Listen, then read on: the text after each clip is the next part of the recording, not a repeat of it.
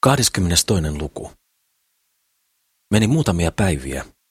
Nelma uskalsi jo itse ostoksille, nähdäkseen kylää. Vikkelästi hän pujahti takaisin kotiin piaportista, jonka luona seisoi naisia häneen tirkistellen ja keskenään supattaen. Sitten hän meni ostosmatkoillaan pitemmällekin kylässä, jopa vähitellen aivan Krukelpyn reunamille. Sakris oli tähän asti käynyt kokoamassa risuja. Nyt lähtivät he metsään yhdessä.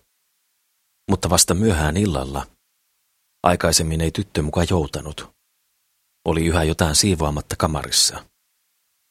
Aina Nelma puhdisteli ja putsailikin siellä, milloin mitäkin. Tuskin riitti hänelle vesi kaivossa. No niin, tänä iltana suostui Nelma lähtemään metsään. Antoi Kukkelmanin tallustaa perästään. Sakris oli entistä onnellisempi. Kiireesti yli louhien kompuroiden ja hengästyneenä koetti hän joutua yhtä nopeasti kuin Nelma.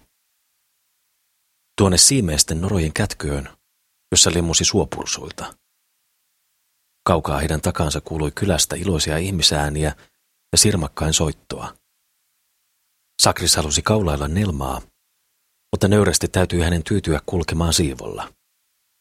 Nelma kumartui tuohon ottamaan pulun varrelta kuivia oksia ja risuja.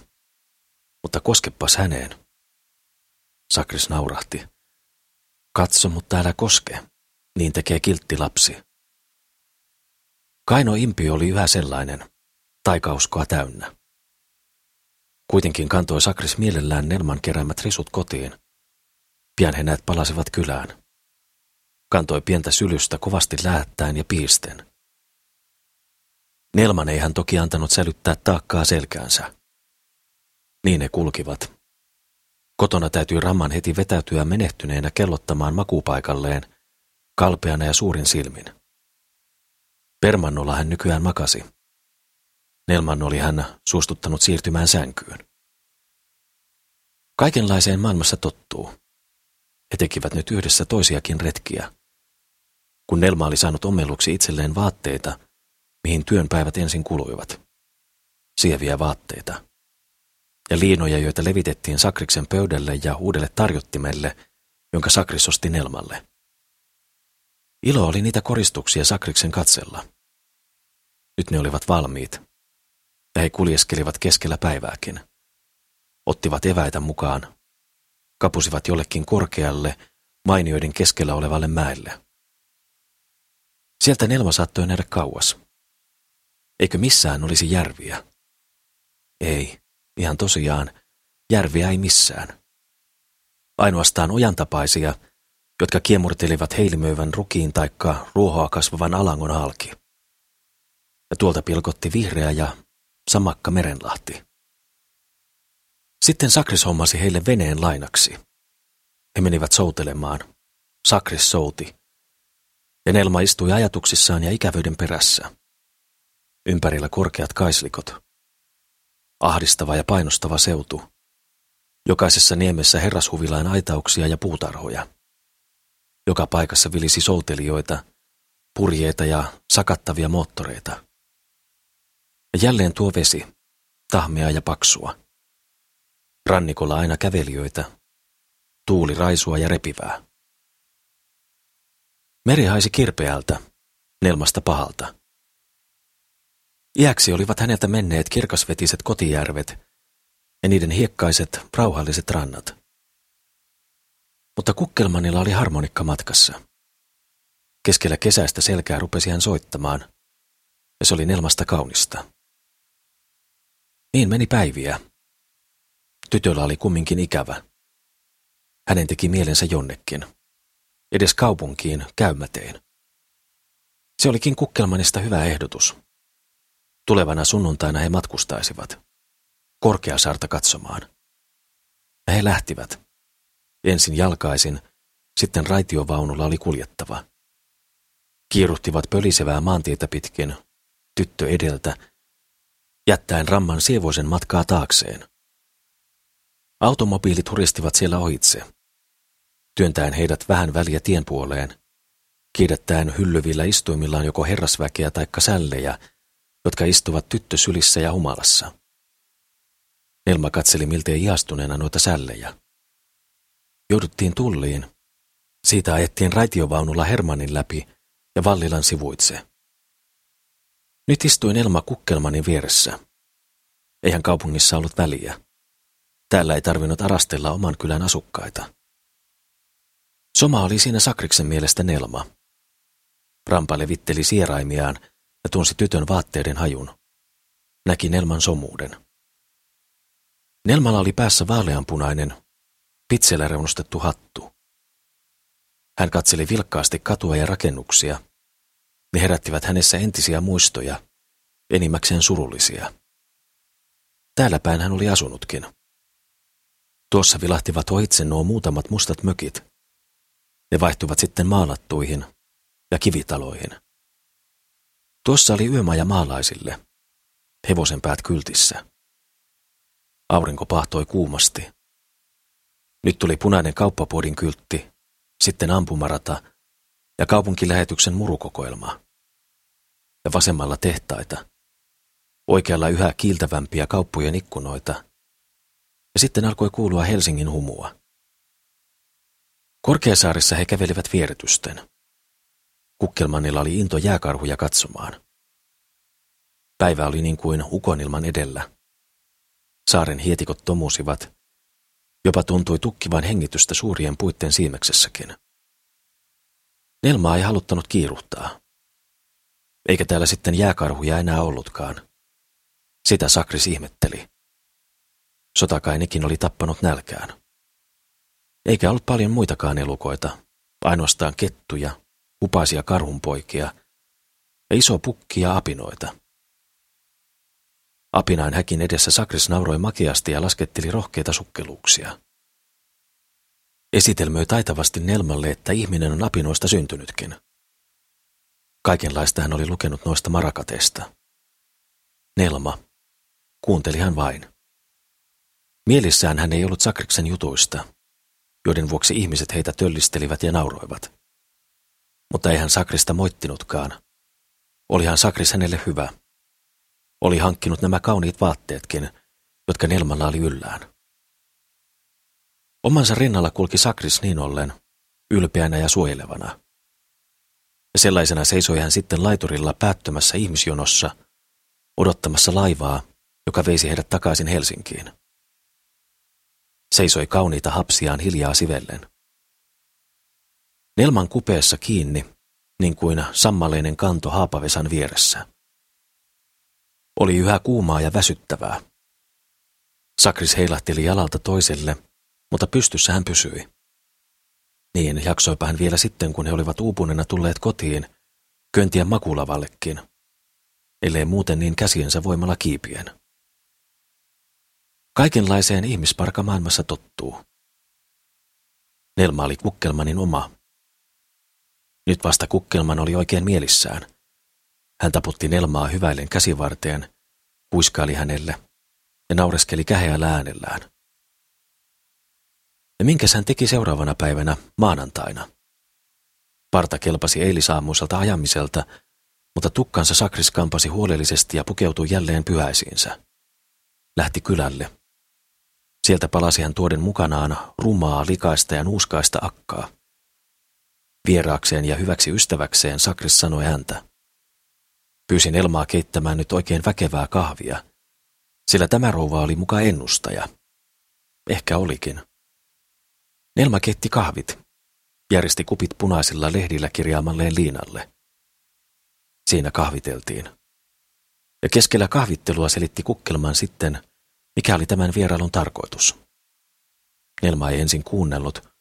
Hän katseli rouvan omituista nenää.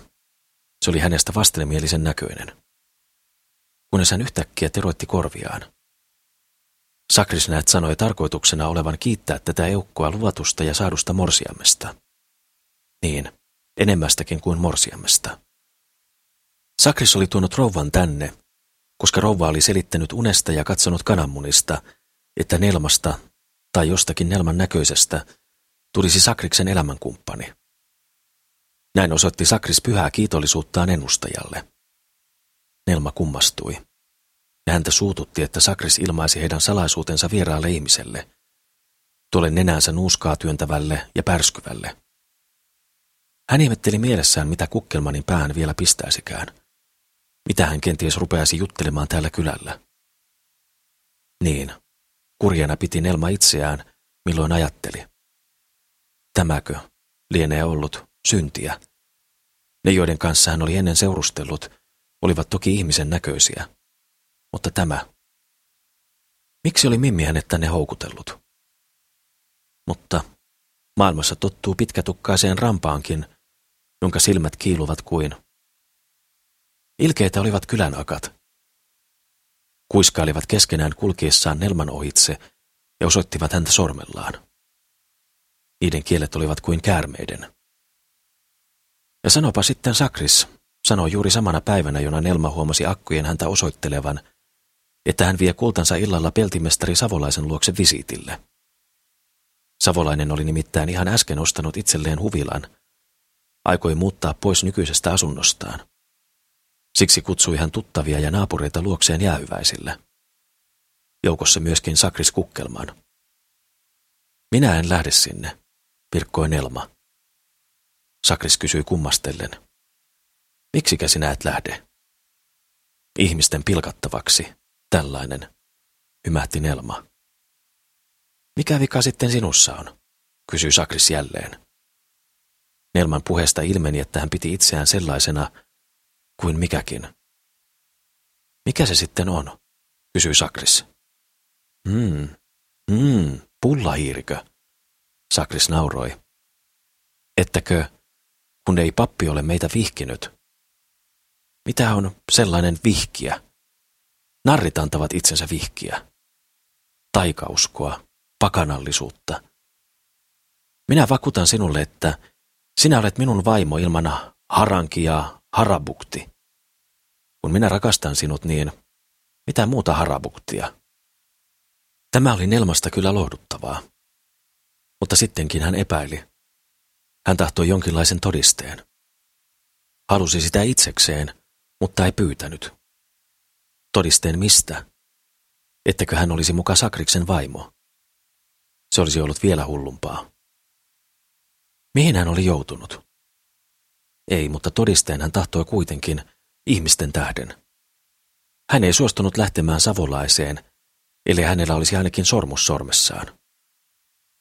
Naimissormusko, ilkkui pitkäampainen rampa. Kihlasormus, oikaisi Nelma Kukkelmania, joka ei osannut edes suomea. Siitä tuli nyt Kyttyrälle aihe pitkään ja aatteelliseen esitelmään. Hän selitteli, oikean käden etusormi opettavasti pystyssä, että koska hän ei antanut mitään merkitystä papeille, jotka eivät ole kristittyjä, vaan siunaavat tappamista, niin hän ei pitänyt myöskään heidän kihlaamissormuksistaan. Mitä ne nyt olivatkaan?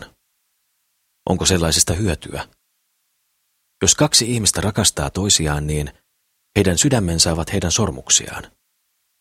Jos he jälleen eivät rakasta, ei ole mitään messinkistä, hopeista tai kultaista rengasta, eikä rautakahleitakaan, jolla olisi mahtia kytkeä heitä yhteen.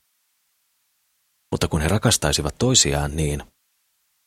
Niin, mutta akat ovat kuin rakit, sanoi Nelma. Nekö, toisti Sakris pilkallisesti. Älä sinä välitä heistä. Olet tulevan ajan förekongari. Se on sellainen jokin edeskäypä. Eikö sinulle ole kylliksi se, että kukkelman on sinun? Jospa olisit lukenut Sarahustan kirjoittamaa kirjaa, tiedäthän minun kirjaani, niin olisit niin kuin minä. Älä ole niin kuin nainen, heikko saviruukku, vaan ole niin kuin oppinut ihminen. Konkari sinne, konkari tänne, sanoi Nelma, joka ei ymmärtänyt Sarahustasta enempää kuin muistakaan Sakriksen saarnoista. Hän kyllästyi ja hermostui. Viimein hän sanoi, vierailusta päästäkseen. No, ehkä tuonne nyt lähtisin, jos antaisit leikata pitkän tukkasi. Miehellä pitkä tukka, niin kuin narrilla. Joko sormus minulle tai tukka pois. Tukkako pois kukkelmanilta? Hänen kaunis, erikoinen tukkansa. Tuo kaikkien huomaama tukka. Ja soo, ja soo, sanoi Sakris. Nyt se tahdottiin viedä, se tukka. Simpsonin tukka. Myöskin Simpson ennen sai voimansa juuri tukasta. Leikkuuttaako pitäisi Sakriksen hapsensa, joita hän monesti ajatuksissaan siveli ja harasi hellin käsin, joita hän katseli kuvastimesta, hoiteli ja suki aamuin ja illoin kultana kiiltäviksi. Tulisiko hänen luopua siitäkin, tämän tytön tähden? Jos hän hylkäisi tukkansa, saattaisi tulla jokin onnettomuus. Siitä alkaen, kun hän oli ruvennut kasvattamaan itselleen pitkää tukkaa, monta vuotta sitten, oli hän löytänyt itselleen kaikenlaista tukea, omista ajatuksistaan. Ja hän oli tullut viisaaksi, oppinut varomaan myrkkyjä, tohtorien lääkkeitä ja elukkain lihaa. Povari oli selittänyt hänen unensa merkitsevän, että hän ikään kuin antaisi päänsä naiselle, naisen käänneltäväksi. Kitkerä närkästys alkoi kaivaa Sakriksen sydäntä. Nelma naurahteli. Joko tukka tai sormus. Ei tullut mitään sinä iltana visiitistä. Mutta kun pari päivää kului, ajeli kukkelman huolellisesti partansa, vaikka oli arki, ja lähti kaupunkiin. Sieltä toi hän Nelmalle sormuksen. Harakan koristeen, kuten Sakris sanoi. Vaatimattomana, mutta sormuksen kuitenkin. Mitäpä hän ei tekisi Nelman mieltä hyvittääkseen? Ja oliko hänen nyt kutsuttavaa Nelmaa morsiammeksi vai rouvakseen? Nelma pureskeli kynsiään, eikä vastannut mitään. Mutta visitille hänen täytyi sitten lähteä. Ensin Bärimanin mörskään. Asetti siellä sormuksensa oikein näkyville. Jakat antoivatkin hänen olla rauhassa. Sakris kutsui häntä nyt mammaksi, sanoi pois lähdettäessä. Täytyy tästä mennä kotiin, että saa mammaa taputella. Taikka, no, meidän frouva. Väriman nauroi. Ja Nelma odotti Mimmiä järjestämään tätä elämää. Meni jälleen päiviä. Sellainen oli Sakriksen viattoman Polseviikin kuherusaika ja avioliitto. 23. luku. Nyt tulee Mimmi Rumfeld Krukelpyyhyn. On juhannusaaton aatto. Iltapuoli. Sakris Kukkelman loikoo polvet pystyssä lavalla ja soittelee harmonikkaa. On olevinaan ikään kuin turkkilainen, taikka keisari, tai rasputiini. Nelma on noutamassa vettä. Tuota kujan takaa kylän yhteisestä kaivosta, sillä pihakaivo on alkanut kuivua. Hengästyneenä tulee Nelma ovelle. Silloin kuuluu hänen takaansa lihava ja kurkusta lähtevä naisen ääni. Morjesta, Nelma tyttöseni. Mimmi, vastaa Nelma vilkkaasti ja miltei kavahtaa Mimmi Rumfeltin kaulaan. Mimmi sulkee hänet eteisessä mahtavaan syliinsä. Sitten hän astuu sisään ja huudahtaa. Morjesta pyttyyn, pykmestari. Olipa tekeminen ennen kuin tänne löysin. Olipa tekeminen. Mutta minä tiedustelin. Kas niin. Nelma on tullut oikein riskin näköiseksi. Ja kukkelman soittaa. Bravo, pykmestari. Viimeisen sanan virkkoi hän hiukan puhettaan pysähdyttäen. Sitten hän katseli ympärilleen. Ellei Kaihi olisi peittänyt sitä Mimmin silmää, joka oli sakrikseen päin, joten sen ilme särkyi niin kuin rekkonaisessa kuvastimessa, olisi Sakris nähnyt hänen katseessaan pettymyksen ja suuttumuksen. Mimmin punaiset huulet aukesivat ällistyksestä. Hän lykki kielellään harsoa, joka peitti hänen lihavia huuliaan ja sanoi, Minä kysyin täällä pykmestaria. Sanoivat, ettei sellaista olekaan. On vain timperi. Sakris joutui pulaan. Hän käänteli hartioitaan, katseli sinne tänne, siristään silmiään, naurahteli ja antoi vastaukseksi tuon tavallisen. Jaa, sanoko trullit mitä tahtovat, mutta minä osaan pykätä yhtä hyvin, jopa paremmin. Bykmestarit ja arkkitehdit tahtovat, tekevät semmoista, joka ei ole praktillinen. Ja josta ei tule mitään, jos ei Timpermanni itse ole pykääjä. Mutta oikea työmies korjaa piiristykset, eikä tee niin kuin bykmestarit tahtoo, vaan tekee kaikki paremmin. Ja soo, ja soo, Mimmi. En ollut tuntea enää, niin komea nainen. Tervetuloa vaan nyt. Terve, terve. Kukkelmanin sydän vavahti ilosta näin komean naisen edessä. Mimmillä oli käsiväskyt ja kaikki, paitsi tuota naamaverkkoa. Ja tavattoman suuri, punaisilla kukilla koristettu hattu, vaalea leninki ja ihon väriset sukat. Nelma naurahteli ja viserteli. Ryhtyi nopeasti kahvia puuhaamaan. Mimmi Rumfeld heitti käsilaukkunsa pöydän kulmalle ja riisui nyt harsoaan, nuolaisten isolla kielellään huuliaan ja harson reunaa, joka tunkeutui hänen suuhunsa. Mustan hattunsa hän työnsi sakrikselle, koska se ei mahtunut pöydälle. Siinä oli jo harmonikka. Sakris, aina naisille kohtelias, otti tarjotun komeuden käsivarsiensa varaan ja tirkisteli, minne hän sen asettaisi. Sitten auttoi Nelma Mimmin päähineen ja Harson ylös naulaan. Mimmi oli heittäytynyt keinutuoliin, nostaen toisen polvensa toisen päälle, uohottaen ja puuskuttaen kuumissaan, sivellen jauhottuja poskiaan ja tarkastellen kamaria. Sitten hän sanoi Kukkelmanille, joka oli asettunut pöydän toiselle puolelle, harmonikan taakse, mistä hänen pellavainen päänsä juuri näkyi. No, soittakaa sitten, että olisi hauskaa. Uhuh, sisänkin tunkeutuu inhottava ryssien savu. Osatteko kesäillan valssia? Sakris vastasi. Ennätetään. Minä, minä osaan kaikki valssit, jotka täällä osataan. Ei löydykään semmoinen valssi, jota minä en taitaisi soittaa. Mutta ensin vatsaan jotakin. Sen jälkeen se kävelee iloisesti. Ensin kaffe. Ilman kaffe minä en teke mitään. Eikä Mimmi Rumfeld sitten enää soittamista muistanut.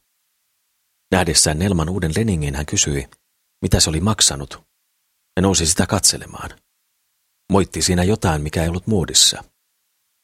Nelma tuntui tulevan vähän noloksi. Sitten valitteli Mimmi jälleen kuumuutta. Hieroi poskiaan huulet auki. Ja tiedusteli, onko Nelmalla kellari, jossa hän pitää näillä ilmoilla maitonsa, voinsa ja lihansa, niin etteivät ne ala haista ja pilannu. Siihen ei Nelma vastannut paljon mitään.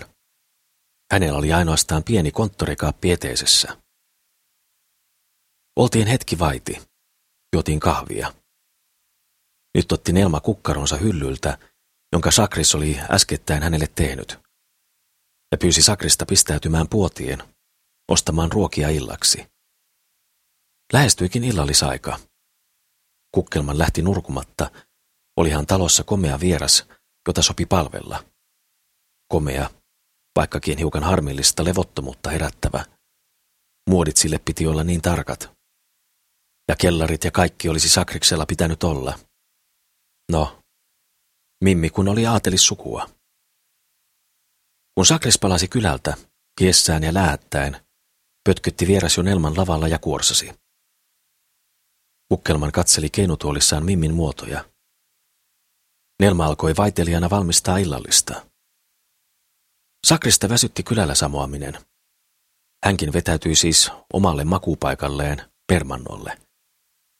Mutta nyt siinä ei ollut oikein mukavaa, sillä Nelma oli käärinyt alusia kasaan, kamaria siistimmäksi tehdäkseen. Kärpäset pörisivät ikkunassa, ja ulkoakin niiden ääntä kuului. Annan silmä nuokkui hievahtamatta. Myöskin Sakris nukkui. Ainoastaan jalat ja selkä vaatekasalla, mutta lonkat paljalla lattialla. Hänet herätettiin illalliselle. Ateria oli tavallista herkullisempi. Mimmi kiitteli ruokia, puhui koko ajan, mistä ruuista hän enimmin piti, ja söi suunnattoman paljon. Sakris ennätti sanoa ainoastaan, niin, kyllä tämmöisellä mojaa hyvin. Taikka, kyllä tämmöistä tavallinen keuhkotautinen syö. Mimmi huudahti. Uhuh, tyi. Kun oli aterioitu, valittiin Elma, ettei sisällä ollut puita eikä vettäkään huomisaamuksi. Mimmi sanoi, no kukkelman saa niitä hakea. Ja soo, huudahti Sakris merkitsevästi. Hän lähti kuitenkin. Muutamina päivinä ei hän ollut enää kantanut puita eikä vettä, ja Nelma kävi tavallisesti puodissa aina. Nyt keräili rampa pihalta, liiterien nurkilta, hiukan lastujen rippeitä ja puunkuoria. Kantoi keskiön hämyssä kujan takaa kaivosta tuota vietävän vettä. Tuli lähettäen ja kalpeana, mutta kuitenkin hymyillä virnistellen viimeisen kerran sisään. Silloin vieras oli jo vakinaisesti levolla, Nelman vuoteessa. Kuuma hänellä oli. Alusvaatteissaan makasi. Peittonsa oli sysännyt syrjään. Tuo näky lohdutti kukkelmania jollakin tavoin. Nelma puhui Sakrikselle kuiskaten, suuresti Mimmiä kunnioittavalla ja hellivällä äänellä. Mimmi parka. Sellainen hän oli. Mutta sisua ei häneltä puuttunut. Oli juuri tänä aamuna karannut turvakodista. Eräs kulassi, jolle Mimmi oli salaa kirjoittanut, repi siitä lankkuaidasta kaksi lankkua auki. Ja Mimmi työntäytyi ulos ahtaasta reiästä. Sitten autolla Helsinkiin. Siellä kävi katsomassa pojuaan ja haki vaatteensa tuttaviensa luota. Hiljaa asettui Kukkelmanin pariskunta levolle, Sakriksen makuupaikalle. Sakriksella oli siinä epämukavaa ja ahdasta. Mutta hauskalta tuntui hänestä kuitenkin. Vatsa oli harvinaisen täynnä ja tuo pulska vieras talossa. Ei tullut uni tässä kuumassa. Piti jollakin tavalla kulutella aikaa. Sakris taputteli siis nauradelle Nelmaa, joka alkoi torua, sanoen Sakrista kukoksi, ja työnsi häntä pois luotaan. Kurja kääpiö nukkuikin viimein, luvaten kyllä herätä ajoissa nootaakseen maitoa. Hän heräsi aina sillä minuutilla kuin oli päättänyt. Seuraavana päivänä, sillä myöhään Sakris nukkui, tarkasteli Mimmi Rumfeld häntä, tuota kiemuraista kasaa permannolla. Kelmeänä ja poski päänalusia vasten nykötti kukkelman, myhkyrä surkeasti koholla. Toiset olivat jo juoneet kahvinsa. Mimmi huudahti. Pyi, pyi. Tuollaiseksi en minä häntä luullut. Eihän tuo jaksa eukkoaan elättää eikä huvilaa hankkia. Elma iski Mimmille silmää. Sakris saattaisi kuulla. Sitten Sakris herätettiin. Hän kääntilehti hitaasti ja alkoi vaivalloisesti verhota kuihtuneita raajojaan. Sai jäähtynyttä kahvia, se häntä harmitti. Hän oli jo tottunut oikeaan kahviin. Mimmi puhui nyt Nelmalle. Sinä otat vaaleamman leningin ja minulta saat kukkia hattuusi. Niitä riittää siinä. Ei sovi tuollainen sänkykammarimyssy, joka sinulla on. Molemmille tulee samanlaiset kukat. Ja sitten me ollaan niin kuin parihevoset siellä Degerössä. Sakris kuulosteli paitahiasillaan jäähtyneen kahvinsa ääressä. Viimein hän kysyi. Degerössä, milloinka, missä? Mimmi Rumfeld ilmaisi, että he lähtisivät Nelman kanssa tänä iltana Degeröön. Olihan nyt juhannusaatto. Sakris hämmästyi. Juhannin aatto. Juhannin aatto. Kuinka se on mahdollista? Niin kuluu aika ulos. Minä en ymmärrä. Kuinka se on kulunut? Tämän kesän alkupuoli. Jaa, minulla on ollut hauska olla. Ja soo, Degeröön. No, sinne on pitkä matka, mutta antaa mennä vaan. Lähtekäämme Degeröön. Siellä minä olen kyllä ennen Juhannina ollut. Siellä voi pitää lystiä. Minkä kellon aikana me lähdemme?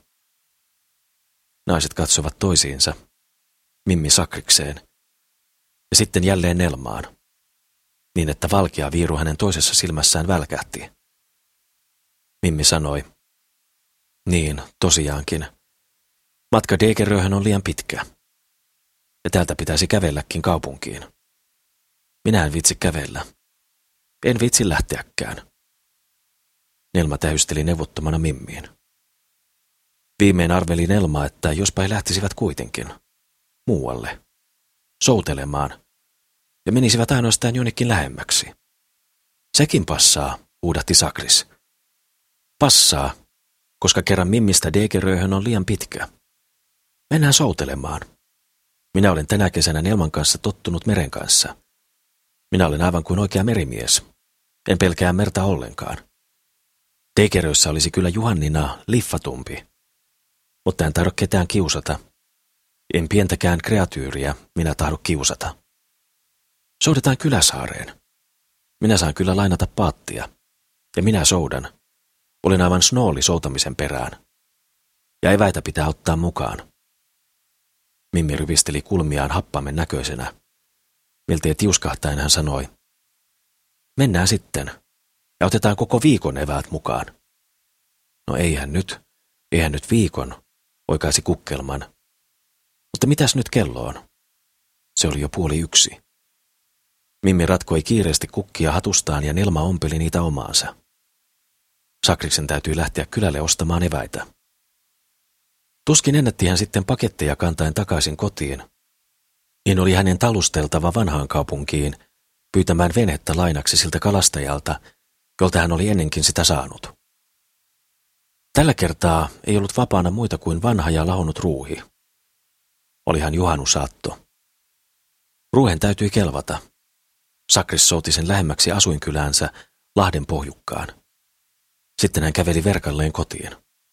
Kotona tuppasi Mimmi Rumfeld parhaillaan jauhoa Nelman poskipäihin. Nenään ja otsaan. Itse Mimmi oli jo maalattu, niin kuin pikkulan seinä.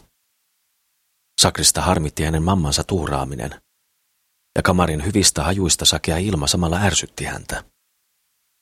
Keinotuolissa hän nyt lepäsi, ja nautti sieraimin ja silmin hyvistä hajuista ja naisista, jotka pukeutuivat. Sitten piti hänen itsensäkin joutua. Kuvastimen edessä ajeli hän partansa ja suki hiuksiaan, tarkastaen huolellisesti kumpaakin poskeaan ja luoden itseensä välkkyviä silmäyksiä. Puhtaat kaulukset ja punajuovainen rusetti kaulaan. Eikä hän huomannut kuvastimesta, kuinka Mimmi hänen selkänsä takana irvisteli ja näytti hänelle kieltään. Nyt työnsi Mimmi hänet siitä syrjään ja rupesi asettamaan hattua päänsä. Sitten lähdettiin. Mimmi antoi Sakrikselle eväskorin ja ehdotti, että jätettäisiin harmonikka kotiin, vaikka se oli kukkelmanilla jo sylissä. Sakris sanoi, haidariko kotia? Ei, kaikkia matkalla tarvitaan. Ja hän sälytti soittimen kainaloonsa. Maantiellä kulkevat nyt naiset edeltä. Kukkelman kantaa korjaa ja harmonikkaa. Ajattelee huolestuneena, että hänen melkeinpä viimeiset pennosensa mahtuvat olla tuon korin sisällössä. Mutta Mimmi oli Mimmi, ja kun juhannus oli ainoastaan yhden kerran vuodessa. Tässä takana kulkien näki Mimmin ja näki Nelman keveästi heiluvat hameenhelmat. Sakriksella oli ikään kuin kaksi naista. Tultiin rantaan. Sauhua oli ilma täynnä. Ilta lähestyi, iloisena ja juhlakkaana. Oli lämmintä. Se Venäjältä tullut sauhu verhosi vedet ja maat niin kuin salaperäinen usva. Niin sakiaina ja tasaisena, että ainoastaan lähimmät kalliot ja huvilat näkyvät selvästi. Muu haipui suurena ja ihmeellisenä ulapan sauhuun. Kaikkialta kajahteli pikkupoikien huutoa ja vihellyksiä. Jo soitti tuolla jossakin harmonikka ja jossakin viritettiin mandoliinia. Lattea ruuhi, sakris airoissa pihisten ja huohottaen, liukui nytkähdellen eteenpäin. Ilmestyi sauhusta huvila, loittoni ja katosi. Tuntui meren viileä ja äitelä ilma. Katsokaa, tuolla loimahti jo kokkovalkeita, rantakallioilla. Ihana oli ilta, tyyni oli meri. Maailma lauloi, soitti ja tanssi ilosta. Nyt teki Kukkelmaninkin mieli laulaa ja soittaa. Hän tunsi itsensä aika vekkuliksi. Oli Nelman sulhanen, vai mikä lienee ollutkaan. Ja vieraskin oli hänen paatissaan, hänen eväissään. Mimmi Rumfelt. Kukkelman sanoi, nyt me ollaan retten päällä. Jos naiset tahtoo, niin nyt minä soitan teille sen kesäillan valssin. Mimmi vastusti. Jos Kukkelman soittaa, niin paatti seisattuu. Antaa sen vähän seisoa. Minnekään ei ole kiiru, vastasi Sakris ja hän soitti kesäillan valssin keskellä merta matkalla saareen. Nelma tuli alakuloiseksi, kun Sakris soitti näin. Soitti oikealla tavalla, eikä vain kurnuttanut yhtä ja samaa nuottia, niin kuin usein iltasin. Alakuloiseksi, muisteli entisiä juhannuksiaan. Ja yhtäkkiä alkoikin kukkelman sitten laulaa. Tahtoi hauskuttaa naisia. Mimmi sanoi, no, laulakaa, kunhan soudatte kanssa, että päästään eteenpäin. Sakris kehuskeli osaavansa hauskoja lauluja. Hän yski ja köhiskeli. Nyt pirahti hänen suustaan ääni niin kuin säkkipillistä, kimeä, piipattava. Mimmi kohti korviaan ja purskahti nauruun. Kukkelman souti verkalleen ja lauloi.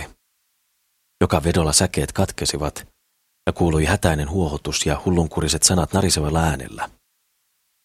Ramman silmät killistelivät kulmaan alta makeasti tyttöihin. Hän lauloi, Och herremin kuud hennes frallalallala. Och herremin kuud hennes ögon. De sokubo mei, arma faan. Mimmi nauroi niin, että heittelehti kuin venheen kaataakseen. Se oli pitkä laulu. Bravo, huusi Mimmi, kun Sakris viimein lopetti. Sakris sanoi, ei minun ääni ole nyt enää mitään, mutta ennen, siellä Hanaböölissä se oli, aivan niin kuin naisen ääni. Se helkkysi niin kirkkaana. Semmoinen se oli. Nyt ei se ole enää niin. Hän nyökytteli suruisena hartioitaan. Ja sitten hän aloitti uuden laulun. Se oli kupletti, joka oli sinä kesänä hyvin muodissa. Siinä nimittäin pilkattiin Venäjän keisarillisia ja Suomen kuningasmielisiä, jotka muka hieroivat keskenään salajuonta kansanvaltaa vastaan. Kimeästi ja latustaen Kukkelman soutaessaan alkoi piipittää. Tässä on yksi ruski Iivana, mi tullut Pietarist, eikä ollut polseviikki eikä tavarist. Ne vaan yli tänne ui, sanoi hospod pomi lui. Täällä kaikki ompi harossii. Sitten jatkoa uudella voimalla. Suomessa paljon asuu tsuhnat suhnat, ah ne kaikki ovat tuhmat tuhmat. Teillä paljon liepuskii, teillä kaunis flikuskii. Teillä kaikki ompi haroshi. Tämä oli vielä pitempi laulu kuin edellinen. Bravo, kukkelman, bravo, huusi Mimmi.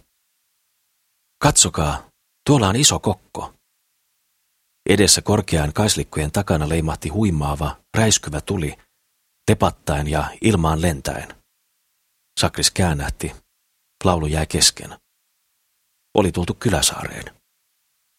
Ja sitten, niin, Sellainen oli Sakriksen kuherusaika ja avioliitto.